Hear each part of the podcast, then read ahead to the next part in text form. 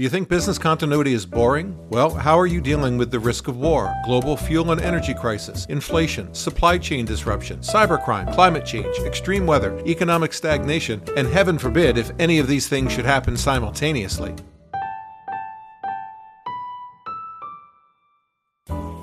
Hello, everyone, and welcome to episode 116 of the Resilient Journey podcast, presented by the Resilience Think Tank. I'm your host, Mark Hoffman, and this week I'm joined by another Resilience A-lister as powerhouse Ratna Pawan joins the podcast. Ratna shares her experience in the risk and resilience world and tells us that the old school approach to business continuity planning is child's play compared to what we should be focusing on today. She talks about simultaneous risk, and she recommends resilience professionals need to up their game, be fluid on their feet, and have plans that are responsive to multiple events. And somehow, Alex Fullick's podcast ends up in here. What is going on? Ratna, welcome to the podcast. I'm really happy to have you here. Take a minute and introduce yourself uh, to the audience, please. Thank you, Mark, and uh, very happy to be here as well. Uh, just to introduce myself, I have over 25 years of professional experience in financial services, uh, with the last 15 years being across operations, risk, and resilience functions uh, across business continuity, crisis management, information security, insider risk and vetting, third-party risk management, fraud investigations, etc., etc. Interestingly and very beneficially for me, my exposure across Indian startup banks, as well as in complex and matrix-driven global multinational banks, and now as an independent consultant with a Big Four, has, has given me a rather unique, detailed, and insightful understanding of working across the complete operations, customer, and risk lifecycle uh, around global geographies. Uh, I'm also humbly a proud recipient of recognitions as one of the top uh, women security influencers in India in 2022 and the BCI Continuity and Resilience Contributor India and Southeast Asia 2022. Yeah, you have uh, a very illustrious career. I was looking through. You sent over your CV, your CV, and I had a chance to look through it. And. I have to say how impressed I am with your background, um, and how happy I I am that you've decided to come onto the podcast because you have such a strong base to work from. And I think you have a lot to share with our colleagues. And I'm glad that you're here to do that. Uh, on a side, you've also just recently moved from India to Canada, right? So, uh, welcome. And uh, what prompted that move? well, uh, it's, it's, it's multiple factors, Mark. Uh, uh, most importantly, being that my daughter moved here about three years back uh, and has just finished her graduation with the University of Toronto and has actually moved to a role in global compliance with Scotiabank. Uh, we just have one daughter, plus uh, my husband and me were pretty um, mobile in that sense. So we sure. said, why not try something new? Just one life. So let's explore everything. So that's what prompted it. I, I hope you brought warm clothes. yes, yes, we did. We were, we were, we were uh, warned of brutal winters here, but so far it's been great, to be honest, Mark. So far, so good. Yeah. yeah. As I mentioned, you've been doing this for a long time, and you started off as a risk officer back in 2008. Yeah. But that transitioned after a couple of years to having you be the head of business continuity for an organization with over 50,000 employees. That's correct. You're the head of business continuity for a large organization like that. So, sort of a, a, brutal welcome to the party, right? um, I, I, want you to talk about that first job. Uh, were you leveraging your risk management background? Like, did you inherit a strong program? How did you know what to do? Whoa, that's that's really interesting. And when I look back that many years, I really wonder how I did it. Uh, so, in all transparency and honesty, I actually landed landed up in business continuity more by accident than design. Happens uh, all the time. When... Absolutely. But when I really got into it, um, you know, and I was offered that role because they were looking for somebody and they saw that, uh, you know, I kind of fit the bill. And I don't know how they thought I fitted the bill, but they offered me that role upfront. And I said, okay, no harm. I'm always happy to try new things. So while my background at that point of time was completely in retail banking, uh, sales and operations, and a little bit of uh, risk exposure uh, in the course of all of that. Uh, but I actually moved into the business continuity role pretty much uh, with an open mind.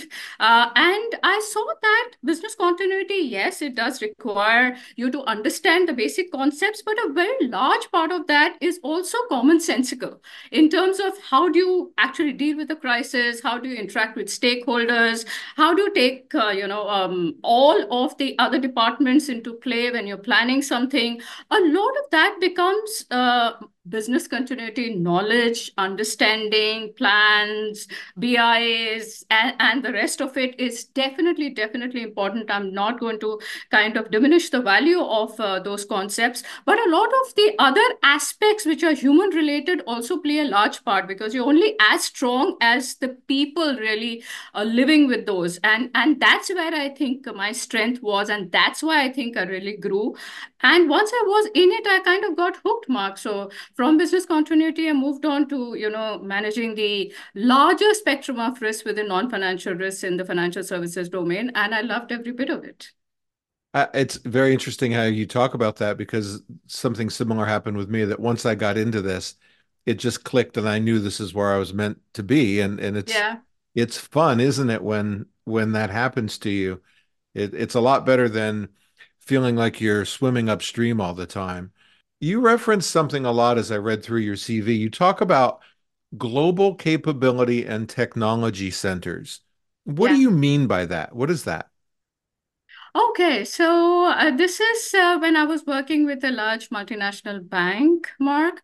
Uh, so they had uh, kind of um, identified their global operation centers as global capability centers because that's where all their work from the business services was getting offshored to, and ditto for global technology centers because that's where all the work uh, in terms of technology for the bank as a whole was really happening. And I managed the business continuity to start with, and then across the other security and fraud risk domains for both the capability and the technology centers for that large bank. Yeah. Hmm. Very interesting. Now, obviously, over the years, you've grown immeasurably in your knowledge and in your career. But how would you say the industry has changed in that same time frame? We're seeing more emphasis, I guess, on operational resilience and so forth. But how are you seeing the industry changing? Oh, I'm actually seeing the industry uh, really pivoting towards a very strong operational resilience, um, uh, you know, uh, where, where industries are being forced to really adopt operational resilience, I would say, and rightly so. For organizations and countries around the world, especially I think since 2020, dealing with the COVID-19 pandemic and everything else that came with it was almost akin to dealing with war, and that too for a war that they were not really prepared for. Uh, and the threat environment, as we're looking at it right now, only continues to get more volatile and uncertain with multiple risks that we are now living with in our midst, uh, whether it's war, and we are seeing two simultaneously happening right now, the global fuel and energy crisis, inflation, supply chain disruptions, cybercrime, climate change, extreme weather, economic stagnation, honestly, the li list just goes on, and some of which are now manifesting simultaneously, thereby urging the organizations to up their ante on overall resilience and also being prepared for the unexpected. Suddenly, the scenarios as risk professionals that we were traditionally preparing for now seems only child's play. Uh, so the financial services industry, which is uh, which is where I come from, so I you know um, excuse me, but I'm going to you know talk about them more because I understand that bit more. Oh, it's sure. a highly regulated industry, uh, and this brought about a host of operational resilience mandates for banks and other financial services firms to implement. So, in a sense, the financial services firms are actually leading the charge in defining what operational resilience is, how it needs to be defined, and how it needs to be implemented and adopted. Uh, not so much, uh, unfortunately, for the non-regulated industries, where there's still a need for even defining what resilience is and what being resilient will really look like. So there's a lot of uh, scope there uh, for, for, for us consultants and for these firms to really adopt. Though I see a lot of them mm -hmm. being very conscientious now uh, and adopting some measures basis their industry, sector, country, and overall experience in the last two or three years. Uh, so yes, there's a tangible transition that I'm seeing from moving on to, you know, the siloed approach of managing non-financial risks one department at a time within a financial services firm uh, to it being a complete uh, umbrella of operational resilience, whether it's for board's view, for, for the regulators, and so on. You said a lot there, and I, there's a lot to unpack, and I have four follow-ups that I want to ask that sure. were never even considered until uh, you just gave that answer. The first one, I'm going to have just a little bit of fun with you. Uh, you sure. you you referenced uh, preparing for the unexpected. That's not the name of my podcast. That's Alex Fullick's podcast. and so yes. I will kindly ask you to stay within the lane of our podcast. Um, uh, sure. uh, Alex and I go back and forth all the time, and it's because people always wonder how we can collaborate so much when we're so you know in the same domain. supposed to be competitors. Yeah. Um, sure. But seriously, uh, some things that you said there that I really, really like, and it's now going to become the theme of this episode. You said, I'm going to paraphrase it, but you said that the old school approach to business continuity, the things that we used to cover, now seems like child's play. That's correct. If That's if correct. we're still focusing on business continuity plans that resemble what they used to look like 5 years ago, we're really missing the boat. But more than missing the boat and doing a disservice to our organizations, we're also missing out on an opportunity for ourselves to add meaningful content to the program, right? Talk about that. Oh, yes, absolutely. Uh, you know, honestly, one is meaningful content to the program in itself, which is now imminent. Uh, and also, uh, to, I would say, um, us as risk professionals, uh, till yesterday, if we called ourselves business continuity risk professionals, and by the way, I do see, Mark, uh, some of them having transitioned to calling themselves now operational resilience uh, risk professionals without really having you know um, uh, gone up the curve on moving from business continuity to resilience. And if you really ask them what this means they don't really have an answer except for the fact that it's now interchangeably used. Uh, anyways coming back to the point here i do see that while business continuity in itself has not lost its relevance it's lost its relevance to operate in a silo yeah. Business continuity will be effective only when a business continuity professional, while drafting their plan, has considered what can go wrong from a 360, uh, from a 360 degree perspective across multiple risk domains and functions. What can go wrong with when a cyber attack happens and how to prepare for that? What can happen when an earthquake and a cyber attack happens together, what can go wrong if a physical security event and a fraud happens simultaneously? So where the threat environment has transitioned, the business continuity plans need to transition as well. Uh, plus, they also need to remain fluid because, you know, there is no firm plan that can, you know, um, cater to multiple scenarios and we are seeing um, a very different kind of scenarios and multiple such incidents happening simultaneously together so no one plan can prepare for all of those right so mm -hmm. the only the only thing that can work right now in an organization is to have a broad based plan and to be fluid on their feet and to have multiple such scenario exercises done. In fact, I would say the stress moves from plans to scenarios where you have tried to test for multiple things going wrong, tangible uh, scenarios as such.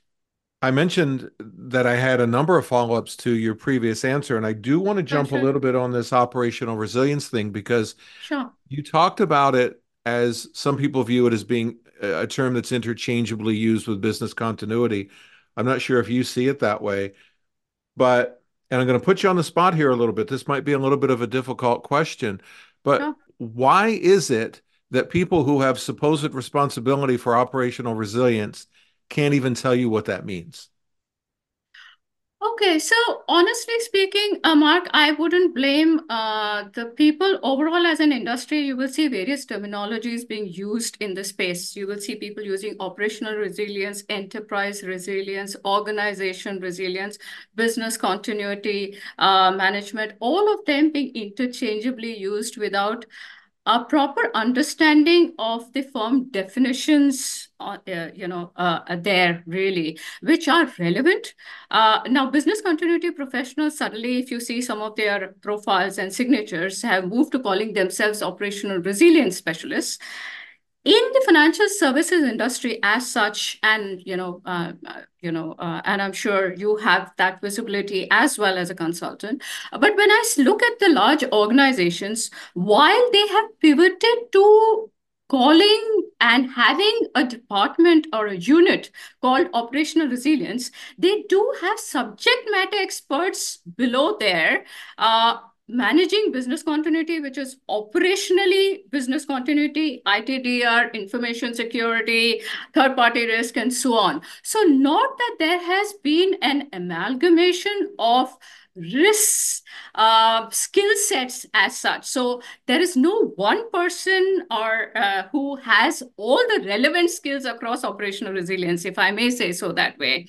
And I don't think anybody can claim to say I understand third-party risk as well as I understand operational risk, or I understand disaster recovery, or I understand insider risk, and I understand reputation risk. And I think and I think you need those specialists who have done their certifications and so on. They've spent so much time and effort doing that. So you've got to give them that benefit. Uh, and they all need to now come together and work together for the organization as a whole to understand and have an operational resilience, a coherent operational resilience solution and program, actually.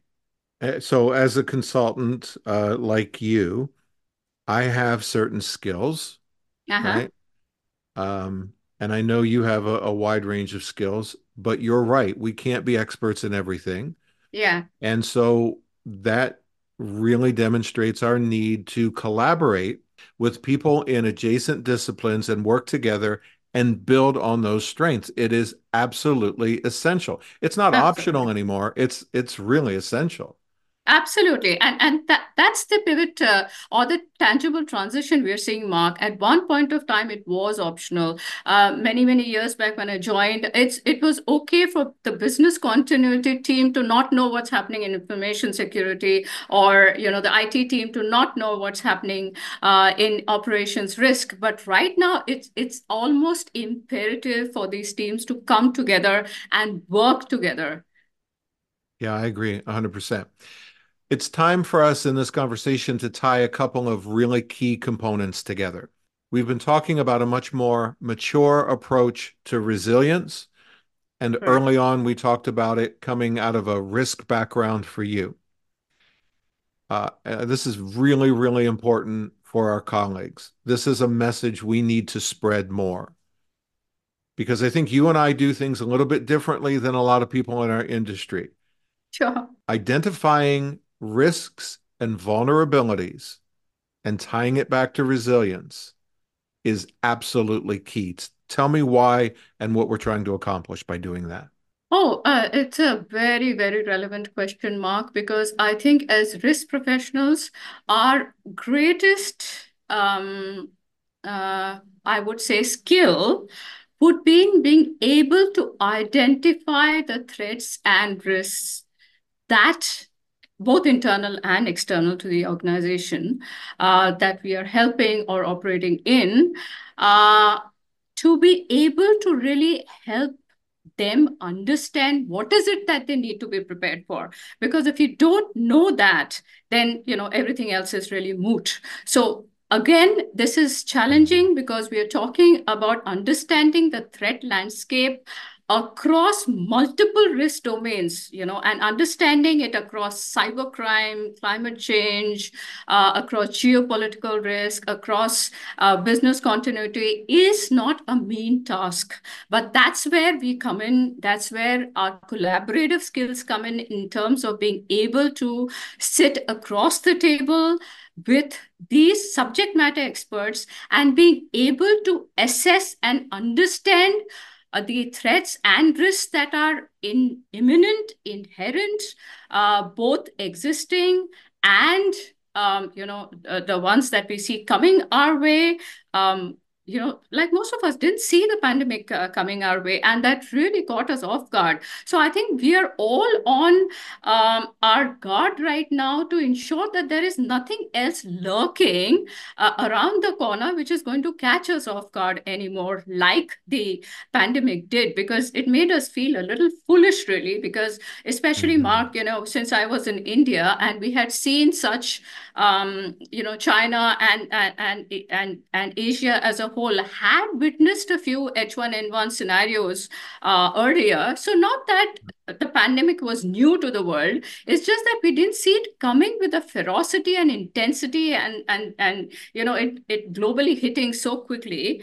Uh, but I think those are things that we need to start factoring. We need to start looking at the risks and threats for what it really is. For example, the new climate change, the third party risks, I think, which the regulators are also forcing us to focus on, uh, is going to be the next thing that we will have to you know kind of really sink sink our teeth into. But like you said, it's not just that. There's so many other things: yeah. geopolitical, cyber, all of these things, and then and then the the new term that every it's not new anymore, but the term that everybody's starting to use is polycrisis, where you have all of these things or multiple things happening at once. Um, there are people that I know who are listening to this podcast right now who hate I don't mean they kind of don't like it. I mean they hate the idea that we're tying risk and resilience together. But the two disciplines are so related. Why do you think people miss the connection between these two important disciplines?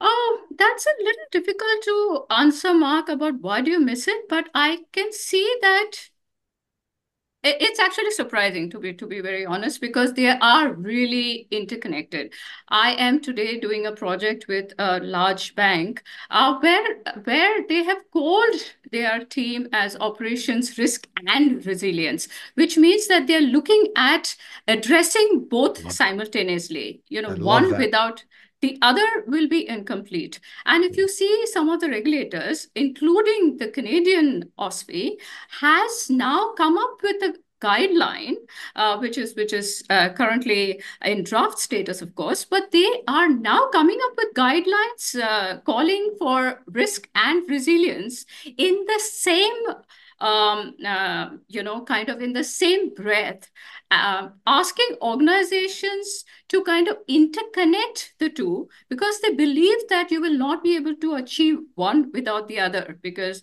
you will need to have strong risk principles applied even to your resilience domain because resilience domain is nothing but multiple non-financial risks really within uh, a broad umbrella under operations resilience, right? Uh, which means yep. that you need the operation risk principles and tools to be able to assess, understand, analyze, uh, put the mitigating controls, and so on and so forth. So they, they are inherently connected. I like what you said there. To me, a good resilience strategy uh, yeah. is an effective risk mitigation approach. I mean, you know what I mean? Because we have as you said, we've identified a risk that's something that is pertinent to this organization. And to be prepared for that, to be able to mitigate that through good resilience strategies, just makes a lot of sense. Oh, absolutely. Absolutely. If you were doing resilience for an organization and you didn't do anything at all to address a cyber attack, the fact pattern of that, looking backwards on the event, lawyers or anyone really with an objective view would look at that and say, how could you have not seen that coming? And and if you think of it that way, we identify cyber as a risk and we do something about it. And I, I just think it's really important for us to be aware of the fact that our actions or lack of actions are very likely going to be scrutinized at the end of a major incident. Oh, absolutely, Mark. In fact, uh, if you will agree with me, then this is something that we have always done. Uh, a post incident report right. uh, where you are actually sitting down um, across the table with every stakeholder that was impacted or that kind of uh, contributed when the incident occurred uh, to try and understand, firstly, what went wrong. Uh, secondly, what were some of the gaps and vulnerabilities at our end, which we could have seen uh, detected prior and we did not, which is why it hit us harder. Uh, and how do we actually, you know, stitch those gaps in? Uh, thirdly, uh, when the incident was occurring, what did we do right and what did we do wrong? So if you did it right, you pat your back, and if you did it wrong, then you kind of uh, look at uh, uh, how you could have done it better. And you know, one of the common issues that come up there is communications. Either you're communicating more, or you're communicating less, or something like that. But that always comes up. Then, what is it that you need to really um, Um, kind of correct to ensure that this event uh, either doesn't occur at all, or if it does occur, then how do we uh, mitigate its impact on us. And, you know, this could be a cyber event, it could be uh, any other geopolitical event. Uh, but I think uh, more or less the modus operandi for being able to go back to that event and look at it very honestly. And, and you know, I, I think the key here, Mark, is honesty, because some of us, when we're sitting across the table, are always trying to justify our actions. Oh, but yeah. that is not the time to justify. That's the time to be real. That's, a, that's the time to be really honest uh, because uh, you know that's that's only going to help us going forward. That's right. That's right. Honest assessment is key there. All right, I've asked you some difficult questions on this podcast, but this might be the hardest one. I don't know. Uh, if you had your choice of music to be played as uh-huh. you are walking to a podium to speak, we would call that your walk up music. What song would you pick and why? Ouch. this indeed was the toughest question you asked me so far. Okay, so, so since you mentioned uh, walk to the podium music, I think I must honestly share here that, you know, I've done a lot of stage talks, but I still feel the butterflies in my stomach a few minutes prior to each session every time.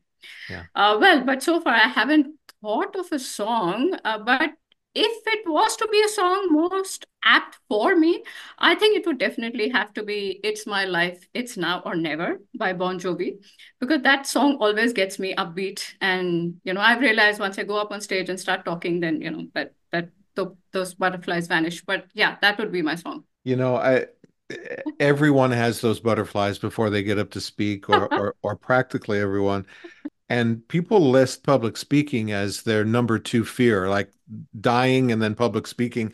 And i don't think they're really that far apart as far as some people don't like to get up there but yep. it's important that you you uh, overcome those butterflies because you have a message Ratna.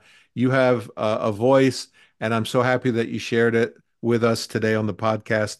How can people connect with you? Uh, Mark, uh, before I get there, it's been an honor to uh, sit here and talk to you because I just uh, listen to every one of your podcasts and I love uh, the work that you're doing there. And as far as connecting with me is concerned, it's fairly simple. I'm pretty active on LinkedIn. Uh, so please connect with me on it. Like I said initially, I have moved to Canada. So I'm looking for networking platforms here and groups on resilience and any other non financial risks that you feel relevant. So if you're listening to this podcast, do look me up and look me in. All right, Ratna, thank you so much for doing this. I appreciate you being here. Thank you, Mark. It's been a pleasure. I want to thank Ratna Pawan for joining me this week and talking to us about simultaneous risk, the tie in between risk and resilience, and the need to be more mature and intentional with our business continuity and resilience programs. The Resilient Journey podcast is a resilience think tank production, and we have another resilience A-lister next week. I'm telling you, I don't know what's going on with 2024, but Margaret Millett joins us, and you won't want to miss that. So join us, won't you, as we continue our resilient journey song for the broken hearted.